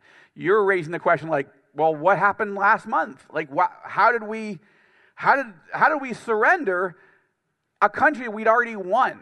Now, it was messy, right? It's, t- it's Afghanistan. I've been to Afghanistan. I've met with the tribal Muslim leaders. I've met with Afghan Christians on the ground there. And I can tell you, it's not France. You know, we defeated the Nazis in France, and then you got Paris back, and it was lovely. You can go to Paris and feel like, oh, this is a liberated city, and it's beautiful. You don't feel that way when you're in Kabul, okay? It's messy, but it was stable, right? This didn't happen last year. It happened because of a specific decision to pull the Jenga stick out and darn the consequences. And so you can have all the advisors in the world who know the threat, but if you're the commander in chief and you decide to pull the Jenga stick out, that's your call. And, and people have died as a result, and we have Americans behind enemy lines, and it's a huge problem. Not just because it's bad in its own right and it's humiliating, but because it sends this message of emboldenment to the a- enemies and it is rattling our allies. And, and we're in the early stages of this new administration. So, again, another reason to pray. All right, let me tell you another fun story, okay, about, about God. And then we'll probably wrap up here in a few moments. Uh, we got one over here? Okay, all right. Well, you'll get the last question in a moment. So, let me tell you another fun story of, what, of how God is moving, okay? So, a few years back, um, um, maybe 10 years back now, so, uh, well, let's see, 2009 ish. So, okay, so 12 years or so. I get a phone call from uh, a dear friend who's an, uh, an Arab believer and, and head of a very large ministry, the, the one that Joshua Fund has worked with over the years. And uh, he says, Listen, there's a really interesting story cooking. Um, the, there's an Arab, there's a woman who's a, the top newscaster in Syria. Okay, she's the she's the leading newscaster um, on you know state-run television, and she's from a nominal Christian background, but she wasn't born again. But she read Josh McDowell's book, More Than a Carpenter, in Arabic. And God used that, and she came to faith in Jesus Christ. She's truly born again now. And now she's just cruising through the scriptures. She's studying, she can't get enough. And she's like, she's stunned that all throughout the New Testament, particularly in the book of Acts, it's Syria, Syria, Syria. You know, Paul comes to faith on the road to Damascus, right? The first Gentile church is in Antioch, right, which is in Syria. And you see all these things. Paul gets sent out from the church in Syria and uh, keeps coming back to report to the believers in Syria. And it's pretty exciting. And she, she's like, this is news. And then she caught herself and thought, well, you know, it's not, it's sort of 2,000 year old news, but it's news to me. It'd be news to my people, but I can't really just go on the evening news and say, hey, guess what? So so my friend tells me, listen, something very interesting has happened. She got so excited about all of this that she wrote a documentary film telling the life of how a religious terrorist named Saul got transformed on the road to Damascus and how the, the rest of the world knows about Jesus in large part because of the transformation that happened on, in, in Damascus. And, she, and so she, she started to, she wanted to make this documentary film on her own, on the side, not with her news uh, station. But some friends said, that's great, and we'll help you, but we think you need to dramatize some of the scenes where these things in the Bible happen. Like you can, she, she said, I want to, like, there's really a straight street still in Damascus. And she wants to This is so and so on Straight Street. We're here at Judas's house, where the Apostle Paul came to faith in Jesus and was uh, you know, healed from his blindness. Let's go in, you know. And she was going to film in there, and that's what they did. But she, they said, well, why don't you then cut to a scene where you've sort of dramatized these moments between Saul and Ananias and so forth. Uh, you know, Saul out, uh, you know, falling off his horse and the bright light, and she's like, great. So they made this film. And then they thought, oh, come on, we didn't even think about the fact we can't show it. It's Syria, right? Bashar al Assad is a, is a uh, you know, a dictator. He's not going to let us show this movie. Now, she was very shrewd. She and her team, they, they decided not to name this A Jew Comes to Jesus in Damascus. Because she thought that that may not resonate in the local culture. So she just called the film Damascus. So what happened was they started praying and they started praying. They thought, well, we've been so excited about this project, and then we forgot that we can't use it. So that's a problem. But let's, you know, pray an audacious prayer. Let's send a DVD to the palace and ask if Bashar al Assad would watch it. And the rest of the team was like, maybe we should pray about that a little longer. They prayed, they fasted, they thought, no, that's a good idea. And let's ask him for permission to show the film and, you know, in, in churches and in little theaters and stuff around the country. Okay, so that was their plan. So one day, the, uh, the newscaster answers the phone. It's the top advisor to President Assad. Yes, hello. Yes, my friend. Yes, I, I want to tell you that His Excellency President Assad loved the movie Damascus. Very impressive. It, it was so, it really speaks to the historic importance of our city and our nation. And he wants you to premiere the movie in his private movie theater. Who is this really? Uh, well, that is very kind, Your Excellency. Uh, please tell the president we're so grateful and we have so much gratitude. We don't really have a budget to put on a big, you know, sort of Hollywood esque uh, premiere. So I, am very sorry, but I, I, I, don't know that we can do that. Uh, don't worry, don't worry. Listen, I will talk to the president uh, and I will get back to you. Now they're excited, but a little worried. Like they've basically said thank you, but no to uh, the dictator of Damascus. A couple days later, oh, just a second. Yes, hello. Yes, yes, yes, my friend, Habibti. Listen, listen. The president said, no problem, no problem. Uh, the minister of culture, he will be in charge of everything. Uh, he will fund the entire thing. You just, we will invite all the top Muslim leaders in Syria you invite all the top Christian leaders, and, and this is the date we will have it, and uh, we look forward to seeing you there. We'll put up big billboards and lights, and uh, all the cameras will be there, and the coverage. It'll be fantastic. Uh, okay, thank you very much. Shukran, Habibi. Okay, wow. So, this is what happened. They had this premiere of Damascus. It was, and if the president thinks it's important, if it's shown in his private palace, then everybody in the country wanted to see it. So they started having they, mayors all over the country were saying, "Come show the film," right? Partly because they wanted to see it, partly because they wanted to send a signal to the palace, "Hey, we whatever the president wants, we like it too," right? The, the president was giving authority to show this gospel program uh, movie all over the country. Then they got this idea well, what if we made DVDs and, and we started distributing so people who can't come to these relatively small theaters, they can watch the movie too? All right, we want to make a 500,000 DVDs. We don't have any money. Joel, with the Joshua Fund, fund that. Okay, sorry, who is this again? You want an Israeli focused ministry run by a Jew, a Zionist, uh, you want us to fund it. Yeah, yeah, but, but maybe through another organization, and maybe we just be a little careful. I mean, let's not kill ourselves. Uh, you know, so that's what we did. And, and God used that film in such an amazing, crazy way. God is moving.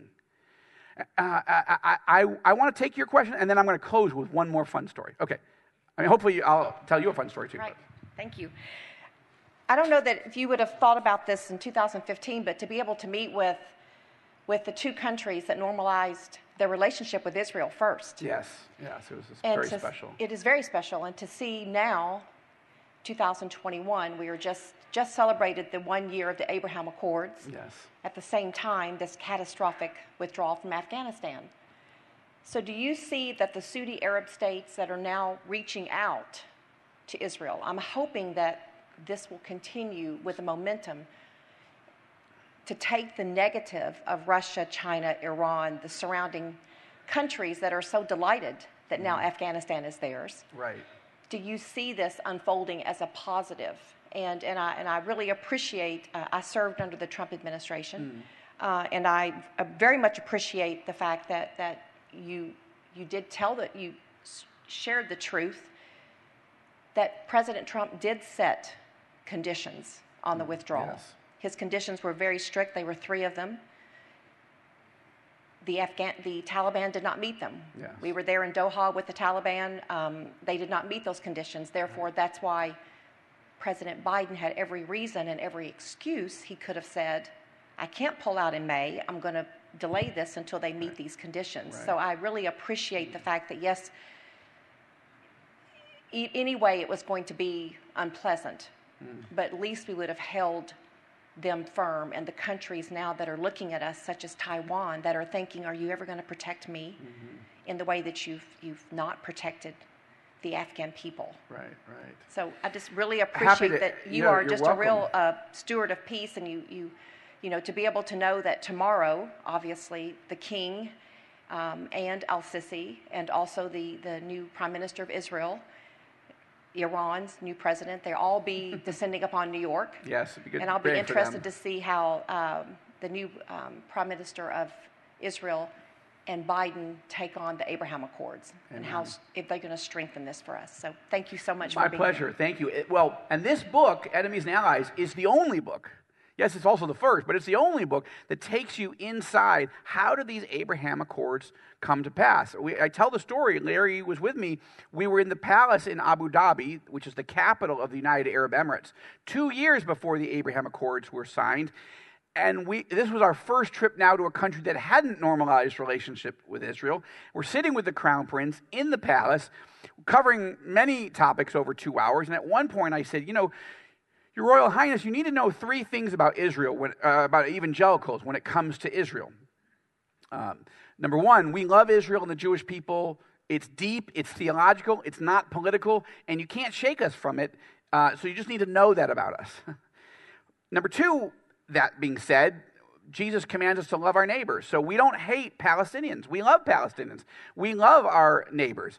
Uh, we are supposed to love our enemies too, and it's those, both, both of those are challenging. It's hard to love your own family sometimes, right?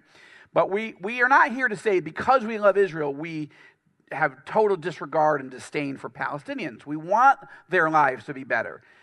Um, and we are not coming with a plan. We just want you to know it's not a zero sum game, uh, the way we understand it from the scriptures, right? And third, we have been praying uh, Psalm 122, verse 6, for, for many, many decades. King David commands us to pray for the peace of Jerusalem.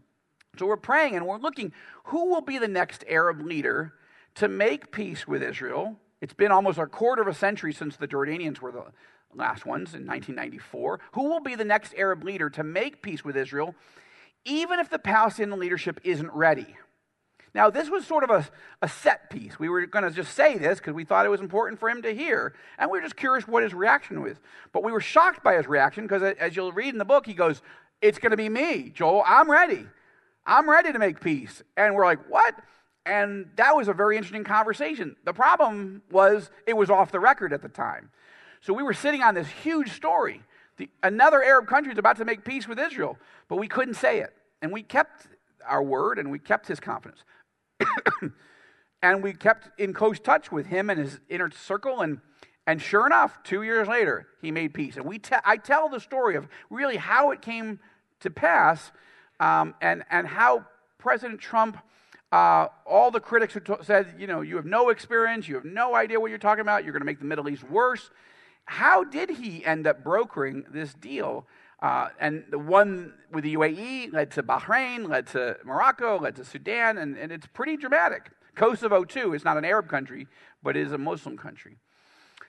Um, and I was just with uh, Jared Kushner and the various uh, Israeli and Arab ambassadors last Tuesday in Washington for a one year anniversary celebration uh, of that. And we and there were some Biden administration senior officials there. I talked to them and um, a senior Democrat in the House, and there was a discussion about why have the Biden administration not really warmly embraced it? Because the only thing that, and I note this in the book, the only thing that Biden and Trump agreed upon in 2020 in the campaign was the Abraham Accords. Biden, to his credit, spoke very warmly and positively about the Abraham Accords. Uh, they have been slow out of the gate to embrace it and talk about how to build on it, but they, but some you know mid-level officials, let's say, did at that event. And on Friday, Secretary of State Tony Blinken did a video conference with um, Israel's foreign minister and the foreign ministers of several of these Arab countries and spoke very positively about uh, the Abraham Accords and the road forward. You can read that story on All Israel News if you're interested. And I, these are the type of stories that you might miss because most major media aren't telling you any of it. So I, I, I am praying for uh, uh, the Biden administration to, to, to work on this. I think the Saudis are a country to watch closely. Uh, we need to pray for them. I think they're weighing is it in their national interest to make peace? Um, and uh, I can't discuss the conversation we had with the crown prince, but you can be guaranteed that we had them. I will say what's, uh, what's publicly on the record right now. Well, the Saudis did not oppose the Abraham Accords. In fact, they warmly uh, en- embraced and endorsed them. They uh, didn't break with these Arab countries that made peace with Israel. The way they broke with Egypt and Sadat in 1979 when Egypt made peace with Israel. Uh, the Saudis are allowing Israeli planes to fly over Saudi territory for the first time ever to Bahrain and to the United Arab Emirates, and, and planes from those countries to fly over Saudi airspace as well. Never seen this happen before. And I note a report in the book that there was a secret, but not so secret because I reported it in the book, uh, meeting between Saudi Crown Prince Mohammed bin Salman and Israeli Prime Minister Benjamin Netanyahu and Secretary of State uh, Mike Pompeo in Saudi Arabia on Saudi soil. Like, this is very interesting. Now, there's a whole set of calculations they have to make, and there's a whole set of timing issues they would have. Even if they make that decision, yes, we're going to make peace, then the question is how and how do we, how and when, and where do we get the maximum benefit? Is Biden going to embrace us for doing it? Right now, Biden is stiff arming the Saudis. Okay, so does, does, does the Saudis get any credit for doing this? Um, and what will the American people uh, think better of the Saudis because uh, of doing this? I think yes. And I think this is the biggest card they have to play. They've got to make many internal reforms, and you'll read about them all in the book the reforms they have made, the reforms they still need to make. But I think the biggest thing they can do that, that, would, that would significantly positively affect how people see the Saudi government and that they genuinely want to move in a moderate direction. It won't change every problem they have, but it's the biggest card they can play. They shouldn't do it for public relations reasons. They should do it because they've made a national security, national interest decision. But once they make that decision, if they make that decision, then I think they should move. And I think, uh, personally, I think they should do that in the next year. And uh, I think that'd be pretty exciting. Um, it's something to pray for. Look, you can say, listen, I, you know, Daniel chapter 9 tells us, you know, the Antichrist is going to make peace with Israel. And so, I, I, Joel, I'm a little concerned that you, you seem like a nice guy and you seem like you have some idea what's going on. But don't you understand that peace with Israel, that's all deception? It's going to be the Antichrist. You don't, why, how are you getting lured into this? And I would say, listen, that will happen at one point. But why does, Paul, uh, why does King David tell us to pray for the peace of Jerusalem if that's a, a, a scheme of the enemy? Why does Jesus say, Blessed are the peacemakers, if, he's, if that's really the, the only way for it to happen is the Antichrist to do it? Why does Paul say, as long as it's possible, um, try to, you know, as long as you have anything to do about it, try to make peace with all men? Why does the psalmist say, Seek peace and pursue it? The Bible is talking about trying to be a peacemaker nationally and, of course, interpersonally. And, uh, and so we have to be very careful, I think, to not be so cynical to say that if we God tells us to pray for peace and pursue peace, that when peace happens, like, ah, no, no, that's from the Antichrist. Right? It's almost like saying, uh, oh, Lord, I pray that uh, the Apostle Peter would be let out of prison. It's the Apostle Peter. No, it isn't. We're praying for the Apostle Peter to be released from prison. Now, now, now, now be quiet. Oh, Lord, please let it. it's the Apostle Peter. No, it's not. We're praying for the Apostle Peter. Right? It, like, sometimes God gives us what we pray for. and look, the peace won't hold until Jesus comes to make all things right. But, he, but anytime there's a release moment, we should be happy as opposed to a contraction. We know more contractions are coming. So, but look, the, the most important thing for us to understand is contraction or release. People are going to hell in the Middle East without Christ. And how are they going to be rescued from this unless the church, the people who know Jesus, are engaged in helping them at least here and strengthening our brothers and sisters who do know but need courage. They need resources. They need prayer. They need support. They need training so they can be the lighthouses in the darkness. Um, I'm going to give you one other story. And is, these are stories designed to tell, yes, part of it is what the Joshua Fund has been involved with sometimes. But, but what I'm really trying to show you is not, I, I would love for you to get prayerfully and financially involved in the Joshua Fund. But what I'm trying to show you is that Jesus is building his church and the gates of hell shall not prevail against it. And sometimes he does very exciting, dramatic stories that you're not going to read on the front page of the, uh, the, of the Lexington Herald or on the NBC Nightly News or, what, or the Washington Post because they're not paying attention to these things. Um, but, but some of us are. Here's a story. So, an Iraqi man um, and his wife were uh, this man was an, uh, as an architect, and um, but they came to faith in Jesus Christ. They weren't from a Muslim background; they were from a nominal Christian background, but they were born again. Suddenly, God, they really understood. Wow, Christ loves us, and we're born again, and we need to tell people, but we don't have any training. So they happened to meet some people who work with Campus Crusade for Christ in the Middle East. Now they don't call it crusade in the Muslim world. Okay, it's they you know I have some branding issues there. Okay, so so anyway, but they but they said we we want to give up our work in in business and you know and we want to be involved full time in telling people about Jesus. Our country, Iraq, you know, we're under Saddam Hussein. This is back a number of years ago. Uh, we just feel like we got to do something. Christ has done such a great thing in our lives, and we don't know. We don't have any training. We don't know what to do. Well, would you like to join our, our team and we'll train you? We'll take you to London, we'll get you trained, and then we'll send you back and we'll help you, we'll encourage you. Okay, yes, we'd love to do that. So they, they joined the staff. They went through nine months of training, and then just as they were getting ready to go back, somebody brought these big canisters of 16 millimeter film and said, Okay, this is the Jesus film in Arabic. We want you to take this back to Iraq and turn these into VHS cassettes. You can see this is a little bit ago. And, uh, and distribute them to anybody that you possibly can to get the gospel of Jesus Christ, the life of Jesus, this movie that was produced with Campus Crusade money and was produced by Warner Brothers, the Jesus film, right? Get this thing distributed. And they're like, what? I'm sorry, I'm not sure if you understand where we live. You're asking me to take canisters of a film about Jesus into Iraq. Yes, we are to distribute the life of Jesus in Iraq. Yes.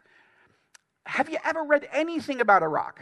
Do you have any idea who our leader is? Saddam Hussein. Not a, not a friendly person.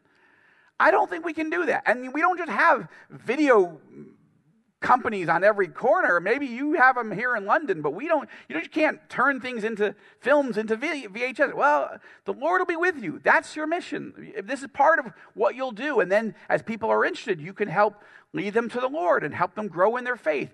Don't worry. Just pray about it. Okay. So they. T- so they go back to Iraq. And now the couples, they're, they're terrified. They're thinking, oh, this is not what we thought we were signing up for. This is a bad, bad idea. These people don't understand what we're up against. And so after a few months, the wife was like, well, we did kind of promise to do this. I mean, if God saved us, I mean, maybe he, may, you know, I mean, he's a big God. Maybe, I don't know, maybe we, Maybe we should at least try. And the husband's like, we try, we're going to get arrested. We might get killed. She goes, I know, but look, look, just go find somebody to tell you no. Then we'll write a letter to them and just say, we tried, it doesn't work. See? And then they'll ask us to do something that's easier. Uh, okay, that's a good idea, he said. So he drives up to the nat there's only one television network in iraq right so he drives up to the front door and he he walks in and there's a i guess there was a receptionist i don't know why um, excuse me um, who would i in, inquire about turning this film into vhs copies i would like to do that um, we don't really do that. Yeah, yeah, but do you, do you have a manager? Do you have somebody, a supervisor? Uh, anyway, so the, the, the, the, lady gets a, supervisor and he tries to explain it. And like, what's the movie about? what, what? It's a religious thing. It's Christian. Uh, look, we don't do that. Well, could you just ask around? Listen, just leave. I'm very busy. Just leave the film here. Leave your name. I, I'll get back to you. But the answer is no. Okay, no, that's good. So he leaves. A couple weeks later, it's Christmas. Okay, and this man and his wife, they're home. They're in their house with their children they're having Christmas dinner, and the phone rings. Now, the phones don't ring on Christmas usually because everybody's just with their family. You don't call your neighbors. It wasn't a cell phone, but hello? What? Turn the TV on? Why? Why would I turn the TV on? It's Christmas. No, but wait, what? Hey, wait. I don't know. He hung up. What did he say? He said, Turn the TV on, quick, quick. And then he hung up. Who was it? Well, it was so and so. All right, well, turn the TV on. Okay, it must be a disaster. They turn the TV on. It's the Jesus film. They're like, what? The, it's the Jesus film. And like the entire country is watching the Jesus film. And they, they sit down on their couch and they're just looking. And, and it gets to the end where it says, um, you know, in, Rome, in, in Revelation chapter 3, verse 20, Jesus says, I stand at the door and knock. If anyone, and then it stops abruptly. Like they hadn't actually apparently watched the whole thing. So when it came to the invitation to receive Christ, they didn't know that was there. And suddenly they cut it and it went beep. And then it went to some Islamic programming. And they're like, what just happened? Eventually, I, so I, I, eventually met this man, and I and I got to know him, and I and he told me this story, and I and I wrote it in a in a previous book, but I basically he eventually pieced together the story. What happened was Saddam Hussein had been facing an uprising after the first Gulf War from the Kurds. Okay, and during that uprising, where where President George H.W. Bush had encouraged the Iraqi people to rise up against Saddam. But when the Kurds did, Saddam started bombing them and killing them, and we didn't do anything to help them. Okay? So that wasn't a, that wasn't a good thing. But the Christian community stayed loyal to Saddam during that period. And Saddam said, We need to do something. So he gathers his advisors together. He goes, We need to do something to, uh, to honor the Christians this year because they've been so loyal to the, to the Republic. And of course, you know, if you're an advisor to the, you know, the president, well, he had shot his brother-in-law in the face, you know, when he didn't want do something he wanted. Like this was Saddam Hussein, right? So they're like, okay, how would you like? Yeah, I don't know. Just do something. Put something on television uh, to honor the Christians. Okay, end of meeting. They're all like, okay.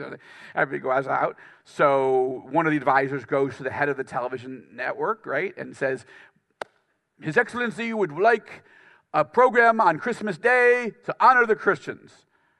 And then he left. And the guy's like, okay. And then when he left, he's like, I don't have any program for the, honor the Christians. That's what. Eh. So he gathers his senior staff. What are we going to do? If we don't do this, you all know what's going to happen.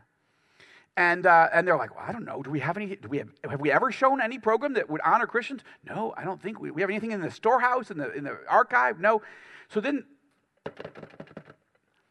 what, what, what? Uh, an aide comes in. Excuse me, um, somebody just dropped off this film. Shut up, shut up. We, don't, we, we, are, we're, we're talking about how to honor the Christians, and we, we can't think of how to do it. No, but we just, somebody dropped off this movie about Jesus. No, come on, get out, get out. We are talking, and this is very important. Wait, what did, what did you just say? Yeah, some man, he, he, he just dropped off this movie. Uh, apparently, it's about Jesus. He wants to make uh, VHS copies. Uh, I, I, told him no, but he, he asked for uh, somebody higher up to decide. And the guy, the head of the network, turns to his team and goes, Jesus, like, that's about the Christians, right? Like, that, maybe that, oh my God, this, oh Allah, thank you. That, maybe this, let, show this. Jesus is building his church.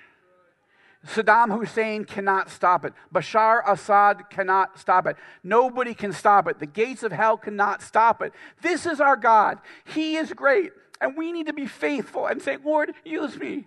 I'm, a, I'm an architect in Iraq. What do I know? But okay, if you want to put the Jesus film on television and show everybody with the stamp of approval of Saddam Hussein, go for it. We have to believe that God is bigger, that He thinks bigger, that our prayers need to be bigger.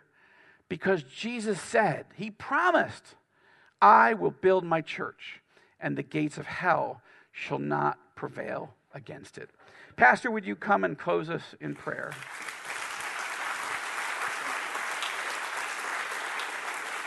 Don't cut it off yet.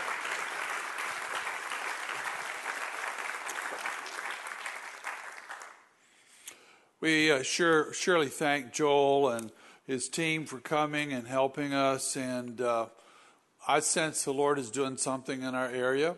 And uh, I want to pray for you. Then I want you to pray for this city that we will have an awakening and partnerships will develop. And we will help reach the nations of the earth and the Jewish people. So stretch your hand out toward the Lord's servant. Father, thank you. Thank you, thank you. We ask, Father, that you'd bless your servant indeed. We ask that his influence and reach through you would grow. We ask for protection over him and his family. Keep him strong, healthy, Father. Keep evil from him and use this man to be a part of you building your church in Jesus' name. Everyone said, Amen. Would you pray for us? Oh, sure. Father, thank you so much for this wonderful congregation, uh, for these dear friends, these people who love you and want to be pleasing in your sight. They want to hear you say to them when they see you face to face, Well done, my good and faithful servant. You were faithful in a few things, and I will put you in charge of many things. Enter into the joy of your master. So I pray, Lord, that you would hear their prayers as they pray for revival, as they pray for a great awakening. Lord, you brought a great awakening through the prayers of your saints here in 1801 and the years that followed. And it had national implications, and that had global implications. And we need you to do this again. If you're, you may be judging this country, we may be at the end, we may be in a Romans 1 situation where you're just turning us over. Uh, with 63 million babies murdered, we, we would understand if you're just done with us. But you haven't told us you're done with us, and we're still standing here and we're asking, Lord, we know you don't need to show your mercies, but we ask that you would pour out your spirit at least one more time. Do something great and mighty that we've never seen before, that's greater than the first great awakening, that's greater than the second great awakening, that's greater than the, the Jesus movement of the 70s. Um, don't give up on this country and r- please rescue those who don't know you or those who've wandered from you and use this country uh, to, to, continue to reach the world with the gospel of Jesus Christ, Lord, and to be a blessing to Israel and her neighbors. We seek you, we want to please you, and we are asking for big things. Um, we know you can say no, but you might say yes, and we want you to. In Jesus' powerful and wonderful name we pray. Amen. Thank you for coming. Have a good night.